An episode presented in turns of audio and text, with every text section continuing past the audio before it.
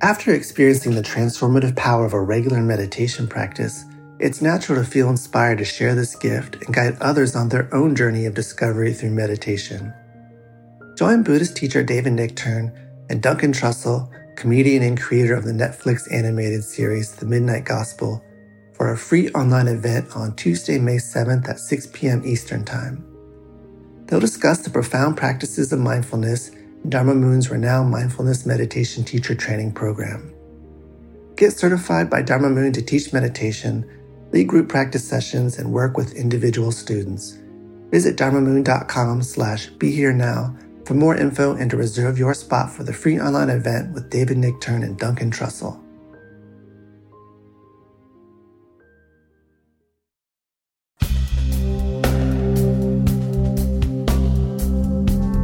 Welcome to Mind Rolling, and I'm one of your hosts, Raghu Markus. And I'm the other, David Silver, and I welcome you also. We're going to talk this week about something very dear to both of us. Uh, we've worked together, I think we've mentioned this in previous podcasts, uh, in the music area over many years, and uh, David has been closely associated with some fabulous projects, which uh, I'm going to have you mention a couple of them. And uh, but but here is our theme of this particular podcast, which is all about music as a transformational ally. It's we talked, I think, David, before I talked about my initial experience. Uh, you know, the world was so oppressive, and it was only till Dylan came along that he could voice that oppression. And uh, boy, that that saved me. Uh, you know, at 16 years, 17 years old, or whatever it was. And then I think I also talked about John Coltrane being at one of his concerts and for the first time having an out of body kind of an experience. I mean, an experience that I had no idea what I was going through. So, uh, speak to that a little bit, Dave. Well, you know, I think many people listening hopefully have had parallel experiences if they're of our age, uh, and different kinds of process of listening to music and being transformed by it if they're not of our age. I also was woken up by music by jazz. Um, and my brother, who was 10 years older than me, uh, turned me on to bebop music Charlie Parker, Miles Davis, Gerry Mulligan in the late 50s when I was still very young. And also for me, Coltrane, because he took that music and just expanded it and made it infinitely more flexible and exploratory. I saw him live with Eric Dolphy and McCoy Tyner and Elvin Jones mm. at the Brighton Dome in Sussex in England, where I grew up. And um, my brother made sure that we were in the front row because he was fanatical about Coltrane, and I didn't really quite understand that at the age of 12. And um, after that concert, I was a changed lad. Because mm. uh, Coltrane was just, you can't, it's impossible to describe the live experience except by listening to the records. He just took that bebop freedom and made another level, took it to another level of, of, of incredible invention. Well, he was such a spiritual character. I mean, uh, obviously, and and uh, his expression was so um, connected internally. I mean, he was searching for something, and he was able to express that search, that internal search, in ways, of course, that very, very few artists, you know, have done in the past. And if we're going to uh, bring in um, artists of this nature, I would have to also include uh, Ali Akbar Khan, the great Indian maestro who, at one point, uh, Yehudi Menuhin called the greatest living um, musician in the world. Uh, he died only a couple of years ago. Now, these may be you know, a little bit of new names to some people and artists that, uh, in terms of Ali Akbar Khan, um, people may not have heard, and, and, we highly would both of us uh, recommend. I ended up working with him uh, in the uh, record label that uh, both David and I worked on together, uh, Triloka Records, and he, I would say that was the pinnacle of any kind of experience I had working with, with somebody like this who was a pure genius.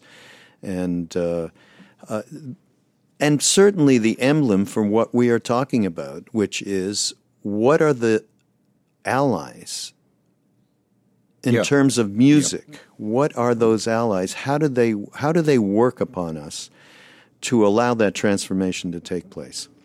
It's a very wide definition because you can go all the way from pure entertainment. Because I remember when I was very young, uh, my sister, my older sister, and older brother, and father and mother all listened to Frank Sinatra and Dean Martin. And I loved it. I thought it was liberating actually at that time because it was American and I was living in England, which was not, which didn't have, you know, any musicians of that caliber at the time. And we never thought it would have. So in the late 50s, that was a major part of my education and my also feeling that life was more than just, you know, the routine, uh, the 50s routine. And uh, it, wasn't until the mid 60s, I think, uh, that that turned into something much bigger and much more internalized, despite the enormous popularity of the 60s music. I found it to be an inner experience, and that was my first real, real chance of using music and it using me, as as you call it, Raghu, an ally. Um, I was just reading the, an interview with Bob Dylan in Rolling Stone, and he said something funny. He said that the old and the new come together in, in a magical way. You don't know when the old ends and when the new begins, but his definition was the 50s went on until about 1964 or 65, and he said that's when the 60s started. And um, coming from him, uh, I think that's sort of gospel, because even though Dylan is, is uh, a bit of a curmudgeon and denies that he had any anything to do with what people think of as the 60s, for the rest of us who weren't Bob Dylan, uh, he had everything to do with it. And um, for me, uh, he was the first. To call him a pop star is really wrong. He became enormously popular. But one time, many years ago, I talked to his brother, David Zimmerman. And um, yeah, I had a, a little friendship with David, and he told me, to, to my surprise, that Dylan did not sell records in the 60s, that it was paltry, the number of records he sold. If he sold 100,000, he was thrilled. That, that, that people weren't buying Dylan in huge amounts because it took a long time before the pop buying public accepted him as a, as a, you know, as an entertainer, if you like, when he started playing electric music. When he started playing electric music, I was just totally enthralled and felt that there was something out there that millions of other people were aware of that corresponded to a feeling inside my heart and my mind, which was a mixture of rebellion, liberation, hmm. confusion, chaos, and order. Strange mix, strange hmm. cocktail. But so that was Dylan. And that was probably mine, and I think maybe your, yours too, Raghu, the first sort of at least pop person who had that effect, who wasn't just, you know, an entertainer that hmm. made you laugh and then you felt slightly better and you went home and listened to a record. No. Or, a- or just a, a melody that just bounced around in your head, a pop Right. melody.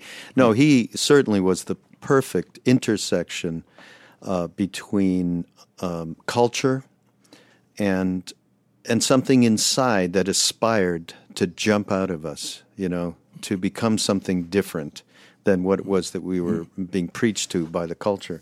So he certainly was, and I have to. um I mean, you need to talk about. I probably ano- the other, what I would call emblem of the of what it is that we're talking about. That he embodied the the combination of of what was going on in the culture, but had such a spiritual uh, effect on people. Bob Marley and uh, and David, you've got, of course, uh, we must hear. You know, uh, David worked with Bob over uh, some some several years or more. I'm not even sure, but spent a lot of time with Bob. Tell us a little bit well, about Bob. It was four years.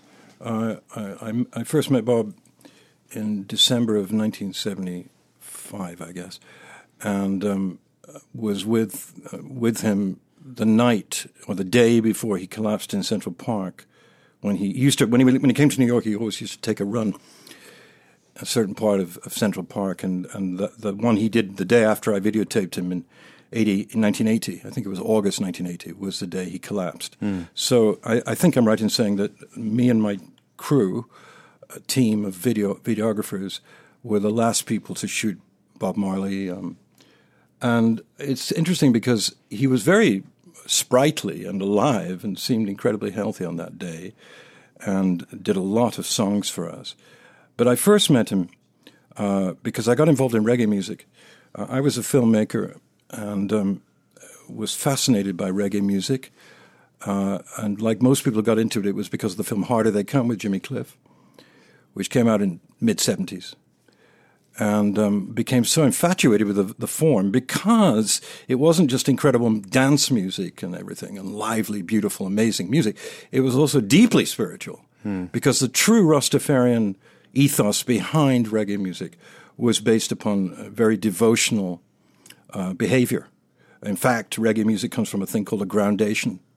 The groundation was a, a, a very religious ritual uh, where um, uh, drums were played, mainly drums, and um, people sang, and out of that sprung the true reggae music of the of the mid seventies. I then got the money together to shoot Peter Tosh at the Beacon Theatre in New York. Peter Tosh was one of the Wailers. Yeah. The original Wailers were Bob Marley, Peter Tosh, and Bunny Wailer, and uh, we did it. And we it was maybe the first multi-camera shoot of a reggae concert and it was delightful, and I became very friendly with Peter. But very soon after that, Don Taylor, who was Marley's manager, called me and said, Man, what you shooting Peter for, man? You should shoot Bob, you know, Bob and the Tommy the Gong man, you know. And I later learned that that meant he was kind of the king. Now, Bob never thought of himself as a king or a star or anything. He only saw himself as a messenger, hmm. a messenger of Jah. And I met him, I tried to work this out, but probably between 20 and 30 times videotaped him at least 10 times. Well, you have to, I have to jump on this because uh, I have seen this footage. Not a lot of people have seen this footage. David did some footage of him in a hotel room one day uh, where he played. Um, what was the song he played? He did uh, "Coming In from the Cold" and "Redemption." Redemption song, song which is one of the most incredible spiritual songs um, one has ever heard. And he did it over and over and over. I'll never forget. And every time he did it, it went into another level of yeah. of of journeying inside. I mean, it was absolutely incredible. Just tell tell us about well, that moment. What what did that feel like being was, in the room with that vibration? Well, you know, people have said this before, but you know, when you're doing a job, you're doing a job and it's a job, and you don't get too you know blown away by it, mm. or you can't do it. I worked with Bob a lot by that time, so I knew him and the Wailers. But that was just him alone. We got to the Essex House Hotel, which is on Central Park South, a very nice hotel where he tended to stay. And I walked in the room with my crew, and there were about 15 or 20 Rastas in there who were close friends of Bob, and I knew them.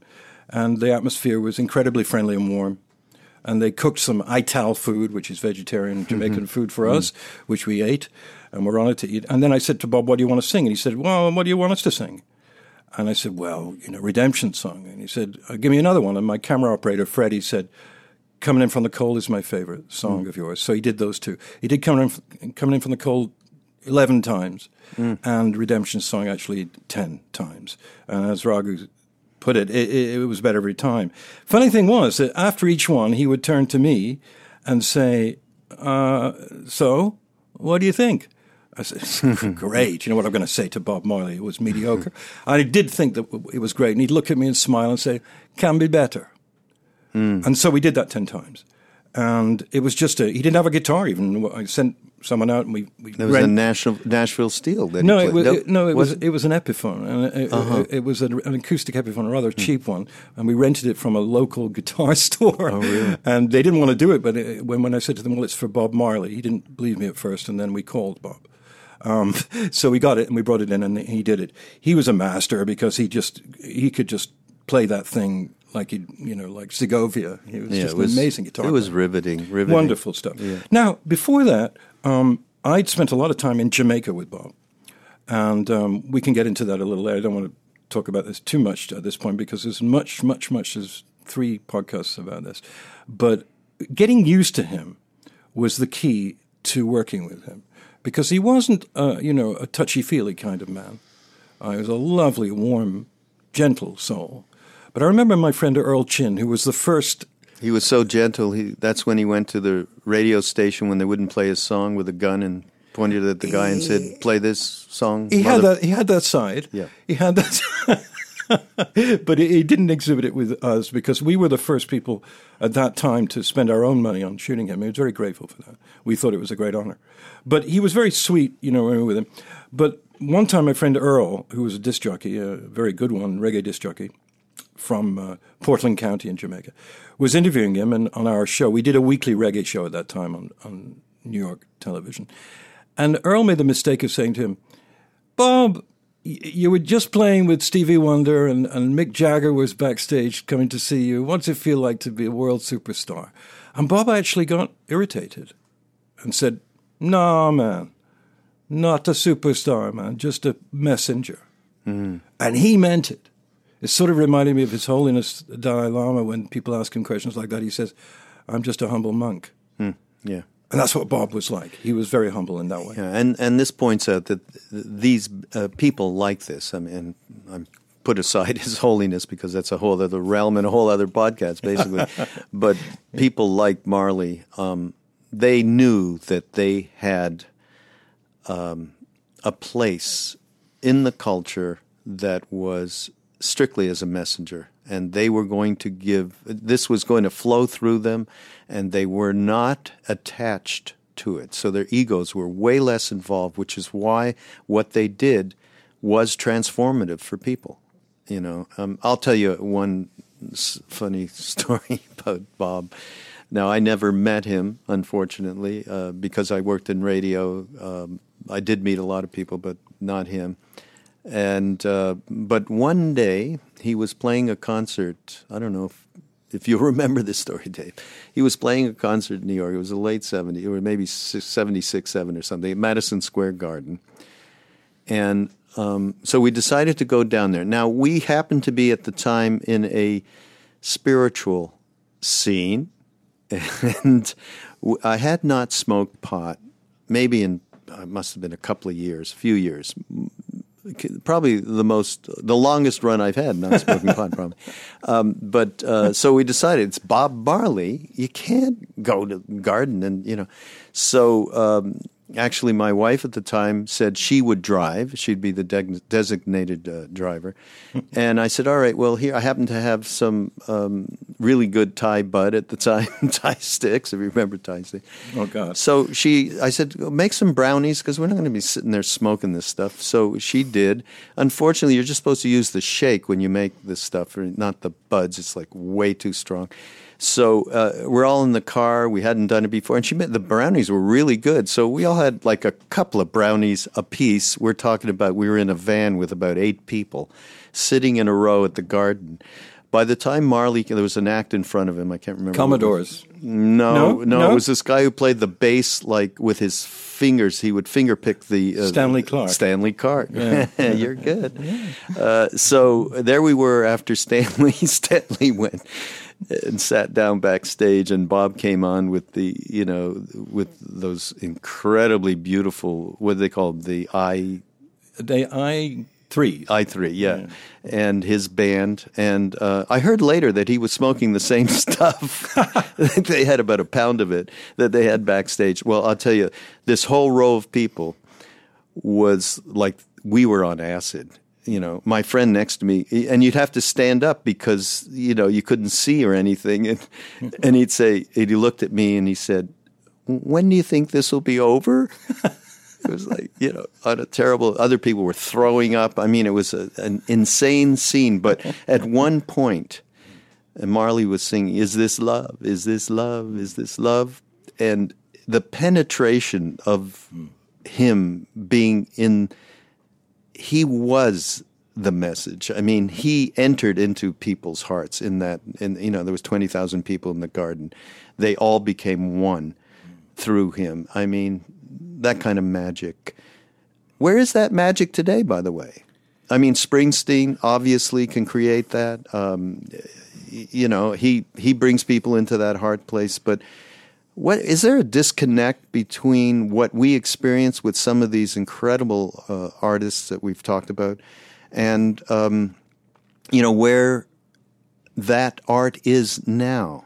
Is there still a transmittal? Are there still messengers? What do you think? Well, I think nowadays, um, the liveliest popular music has got to be rap music um, in terms of its its massive. You would include hip hop, obviously. Uh, yeah, yeah, yeah, right. But I mean, it's global, you know, as is reggae still. I, I, last time I was in India, I was uh, astonished at the number of images of Bob Marley in Delhi on T-shirts, Mm, posters, yes, yes, yes, yes. everywhere. But certainly, you know, hip hop music has taken over the planet, and, and, and it's been adapted in India, in Africa, in Asia, by Native Americans, by Brazilians. You can't see a movie these days that's made in a foreign country without hearing some version of rap. So I think that has social significance. Right. Whether it has deeply spiritual resonance, it's hard for me to discern. And I don't want to, you know, the last thing you want to be is that old fogey who you fought Yeah, against right. in 1966 Yeah, right, exactly who said that, the yeah. Beatles were rubbish, you know. Yeah. And so I don't want to be that person. But I, for one, I'm very open to music. I mean, I, I went to a Lady Gaga concert last year and um, because there was some talk of working with her. So they gave me front row seats to her. And uh, Really? the- yeah, at the Garden. And uh, I have to say this that I'd only seen her once before when she played solo piano at Carnegie Hall with uh, Bono and The Edge. Really? And yeah, it was a Hal Willner concert. Uh, it was a benefit, and I went and and he didn't. Bono did not say who was going to be there, and there were many people like Wainwright and uh, great people were playing. And then he said at the end, "And we have a special guest, and you'll know her." And she came on, and I was just astonished. She played solo piano and she sang like Aretha Franklin. Really? She was amazing. She's an amazing, soulful singer. But when I saw her at the garden, there were projections a hundred feet high, and thirteen-year-old girls screaming through the entire thing, and it just felt to me like some kind of cult. She calls them her monsters, Yeah, her little right. monsters. It was hard for me to get into it because there was so much dancing going on on the stage. There's sort of 50 guys dancing in leather suits. Yeah, it's a big spectacle. And it wasn't for me. It wasn't my cup of tea at all. She's a great singer. Hmm. I, you know, at the risk of alienating anybody under 22, um, I do not see much going on. The last time in, in, in rap music that I remember things uh, of this nature was, was definitely Tupac and Biggie. Um, they did a number of works together and separately, which were incredibly uh, powerful. And you know, I don't know whether that is being reproduced now because most of the major rap and hip hop stars have become magnates like Jay, you know, Z and, and, and everything. And so, but I, I do pay homage to that. In the world of pop music, it seems to have gone back to pop. Yeah, right. to well, pure rock and pop. roll. Yeah, rock Yeah. and roll is not there anymore. Yeah, I, I mean, you see Green Day, and they do a great show, and they're very powerful, and they're definitely a great rock and roll band. But are they Zeppelin? Are they, uh, you know, uh, the Beatles, the Stones, uh, the Dead? No. I mean, I would say that unreservedly, without you know putting down Billie Joe Armstrong or anything. He's he's a fantastic performer. It's something to do with the zeitgeist of the '60s and '70s, Arago. I mm. mean, there was something going on there that was so dimensional, involving the war, involving protest, involving psychedelic drugs, that that made music be part of it, a real family part of it. It was mm. like the, the, the elder son of the whole movement. You know, I don't think that we'll we'll see anything quite like that. again.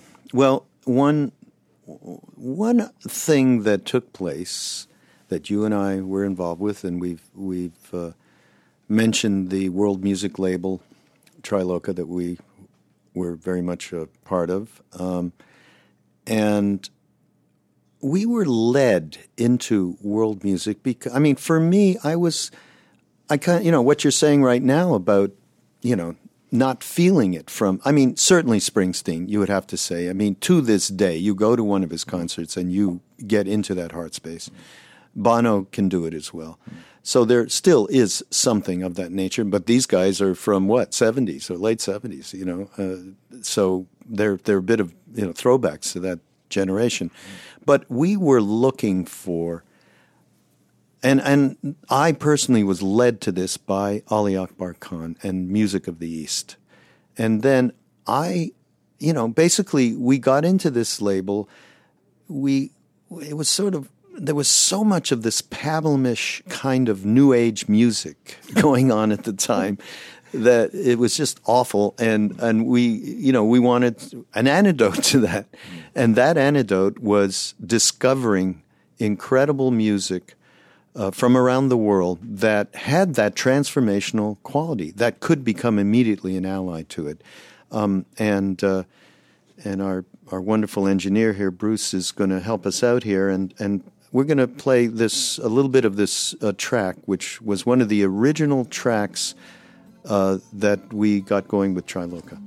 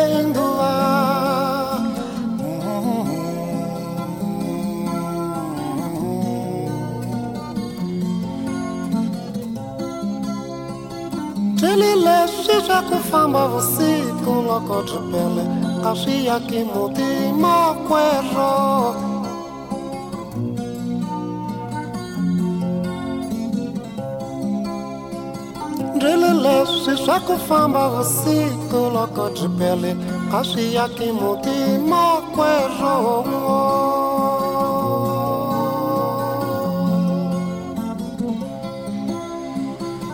é yo maria ntombi yame utatekwa mani makwejo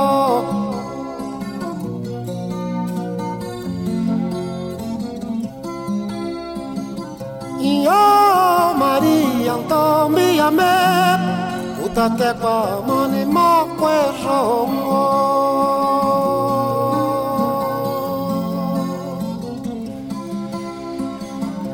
Leswi ke wako konta mabara loko tupele utateka mani ng'aulwana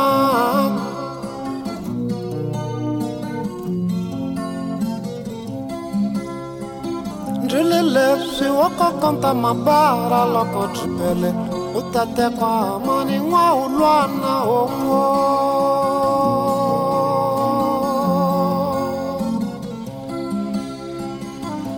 yo maria ntombi ya me utatekwa mani ng'waulwana yeah, yeah, yeah,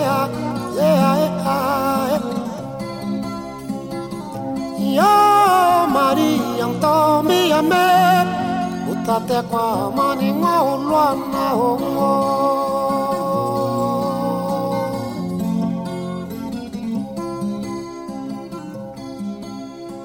So this is a uh, a wonderful piece of music uh, from a band called uh, Orquestra Marrabenta de Moçambique from Mozambique. Um, and this lead singer, whose name I don't recall, unfortunately, right now.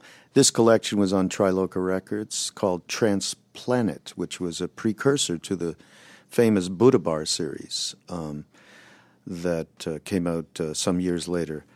Um, but uh, unfortunately, this lead singer he he did die um, soon yeah. after this. Yeah, so uh, we we lost uh, somebody who was really great. So this is a good example of the kind of music that, even without understanding the words, that it uh, that what it is seeps inside your bones, you know, and and it it's a circular I think one of the greatest adjectives you could l- use for what this ally is is a circular feeling that uh, becomes very trance like and puts you into a one pointed uh, place where your discursive thought gets uh, eliminated. And music is such a powerful thing. Now, in a future one of these podcasts, because we start talking about chant, which uh, we eventually got into as well with Triloka, and uh, that's a whole other subject uh, that uh, that we could spend more than one podcast on. I should I should add here because Uh, if you look at these Triloka records, most of them, if not all of them, were executive produced by Mr. Mitchell Markus, who's Raghu, and Mr. K.D. Kagel, who is Krishna Das. And uh, these two gentlemen simply, you know, sort of looked at the whole world for music. There were no, you know, preconceptions African, Indian, Pakistani, uh, Native American, and also, you know, sort of um, special versions of indigenous music. You know, by Jim Wilson, those kind of people. So that the label, and we don't want to get too self indulgent here because we're both involved in it, was part of a movement. Uh, Peter Gabriel's Real World uh, label was was Mm-hmm. part of it. David Byrne's uh, Luaka Bop. Luaka, Yep. Luaka Yeah, was part of it, and everybody who was involved in it was entranced by how much fantastic music there was in places that we done sometimes hadn't even heard of, and certainly hadn't gone to. And th- and what you just said was sort of put it all together. That it was music, it was entertaining. These were remarkable performers when you saw them, incredibly professional, incredibly technically adept. But there was something different going on uh, from Western pop music. And it was about that one pointedness, that taking you to a place of stillness in yourself. Yeah. No matter how energetic the music was, somehow or other, it made you still. And therefore was what you said at the beginning of this podcast was an ally. Yeah, and I like that word um, because that's definitely what uh, this music can be for people, and uh, you know we should uh, we'll we'll put it up on the on the website. I think we'll uh, we'll put a bunch of tracks up there on mindrollingpodcast.com, and everybody can take a look and uh, and try out some of this music and. Uh, really see its its power. Um, I think it's time now. We have forgotten something extraordinarily important. Ah, We have a sponsor. yes. and we, got to talk about. It. We have a great one. Yeah, Audible.com, the, uh, the primo audiobook uh, company on the planet, I think. And they are our sponsor. And we should tell you that if you take their 30 day free trial, you get a free book. I did it. And I got a book that I loved. And I, then I got infected and addicted and started to get tons of stuff from The quality is, is very high. Uh, they're a great company. If you go to mindrollingpodcast.com, uh, you can link up. You'll see with- the link. You'll see the link, and, and please do that because they, they very kindly are sponsoring us. Follow the prompts on that website, and you'll learn a lot more about audible.com. Now, David and I were talking about uh, since we had this particular podcast, which was about transformative power of music. We thought, what are any books out there that that have something a little bit different than just reading a bio of a musician or a history of music or so on and so forth. And and we've come up with uh, a couple of books. Uh, uh, Dave's more familiar with them, so I'm going to let him talk about them. Yeah, and they're both available available on, on audible.com. Uh, well, the first one is Chronicles by none other than Bob Dylan, and it's a delight to read, but Sean Penn's reading of the book is, if anything, even more enthralling.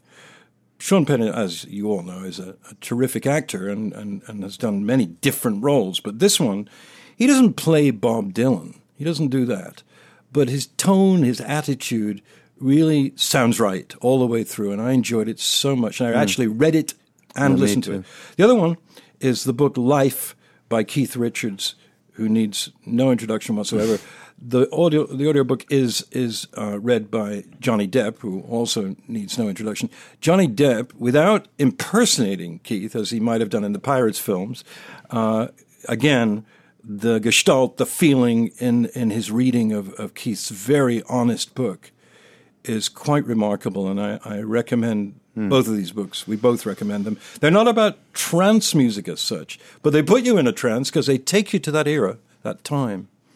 When Dylan talks about stealing books from Dave Van Ronk, and Keith talks about yeah. about uh, Chuck Berry, and there's a marvelous anecdote in there when he's arguing with. He often argued with Chuck Berry, even though he adored him, and he was arguing about who wrote a particular song, and Chuck insisted he wrote it, and um, Keith said, "No, it, it sounds like a piano set of chord sequences," and found out that Chuck's uh, piano player, who's called I think Jimmy Johnson. Was that his name? I'm not Mm. going just check on that if you're listening. That it was obviously written by a piano player, Mm. and Keith found that out. Keith is a very um, incidentally uh, talking about Audible.com. Keith Richards is uh, one of America's leading bibliophiles. Really? And recently gave a lecture at the um, Wow. at the uh, uh, very uh, daunting New York Public Library, one of the most uh, amazing buildings in the world, and gave a, a lecture about uh, collecting rare books. Which Keith he, can give a lecture. he did, and knows- apparently he it can was speak. He can speak, and he spoke about. I didn't. I wasn't lucky enough to go, but I read about it in the Times, Mm. and it said that the, the the talk was incredibly informative. He knows a lot about books. The thing about something just struck me: transformative trance. Trance is the first syllable of transformative, and I think that what I want to say here, we're talking about Keith Richards and Bob Dylan. That doesn't. That seems a long way away from Ali Akbar Khan and and and um, music from Madagascar. But I have to say that for me, the, uh, the the Beatles and the Stones and the Dead and Zeppelin and the Velvets and all of that, despite the fact that much of the music was no more than just different pop music. After all, the Beatles took their three-part harmonies from the Shirelles and from American uh, African American music from Detroit, usually. Um, they took it from there, and they were singing about you know, you know, I want to hold your hand. That's not exactly trance music, but there was something there, something magic, which put us all in a kind of trance. Yeah. And I think that's where it started for me, uh, and for many people. Uh, some people who would, I think one would find very surprising would say the same thing. The, for those of us that were young in the '60s, and now are in our 60s, um, that music did more for us in blowing our mind. Right. Then later, later, I mean, I wasn't a huge Dead fan. I had to be dragged to a Dead concert because I was English, you know, and I, I liked foppish English bands like, you know, Moody Blues and Procol Harum and the Kinks. I didn't want to see the Dead at all. Eventually, in 1970, uh, I went to the Goddard Music Conference, and uh, it was called the Goddard Media Conference. But the Dead played, and I couldn't believe the experience that we were having together. That the audience and the band were truly one. There was no proscenium mm. arch. There was no them and us. It was the Grateful Dead and all of you. And I got it. Mm. I never bought a Grateful Dead record. I didn't particularly like their records, but I went to many of their concerts. Mm. And they could be terrible, depending on what they were taking, or how tired they were. But they could be transcendent. Yeah. And No. they And Jerry. It's Jerry, all about Jerry. Amazing, astonishing guitar player. But I know that I learned a little bit about music, using music as trans, a trance tool during those Dead concerts. I definitely did. Well, I think we have a um, an essential example of what trance music is, and this music uh, we're going to play a cut now, or part of one, um, comes from uh, North Africa, and uh, and the two performer, two artists uh, that are it, it was called Asaruf. And Steve Shehan, a, a very well known percussionist, uh, f- actually an American who lives in France, and um, and uh, Baly Othmani. I had to turn around and, and read that because it's not easy. Uh, but um, he comes from a, a Tuareg tribe, and actually all of the uh, the oral tradition or the musical tradition of his tribe was actually passed through women, which is very unusual. And uh, there was in his family no women, uh, children, so uh, he was given the he was the torch was passed to to Baly, and he did this record. Uh, so their tradition is so much; it's nothing but a spiritual trance tradition. And uh, talking about an ally, I mean this this uh, we've talked very loosely in in terms of, of many of these musicians from all of these different worlds, and how that is the common denominator, putting you into that particular state. This is. Uh, transparently that. Uh, so here's a little of uh, Steve Shehan and Baly Othmani.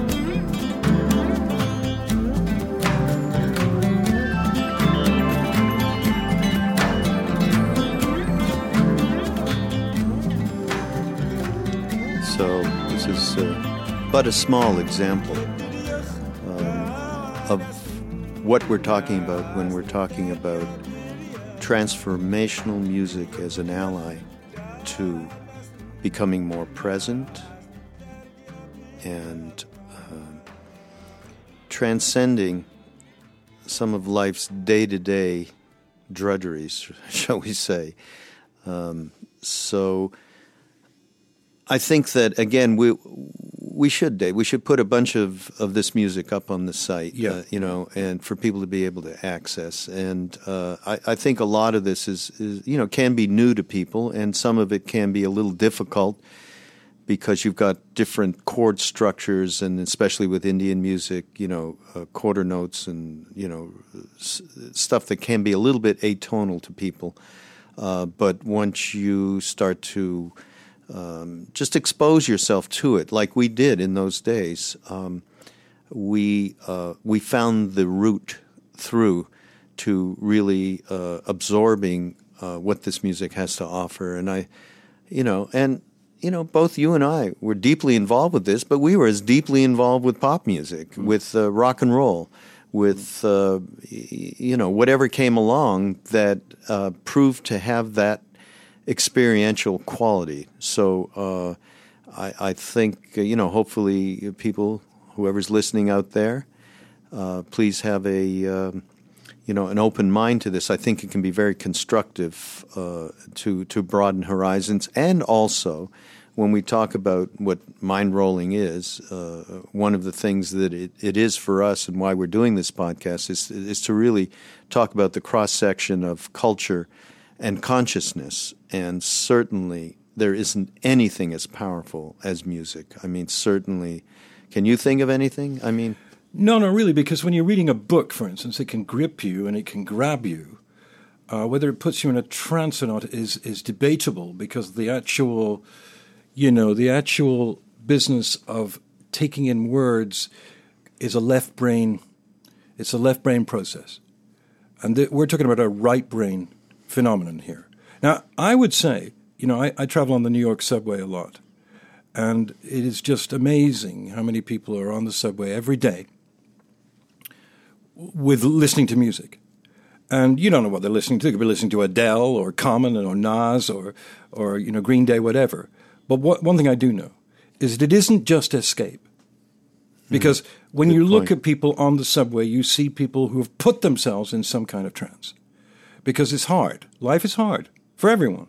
And it's particularly hard for, you know, if you were driving a van from Brooklyn into Manhattan delivering sides of beef, and it's 95 degrees and 100% humidity, and that's what you do, and you get on the subway going home, you know, that music can elevate and mm. take the strain away. And it's essentially the same process.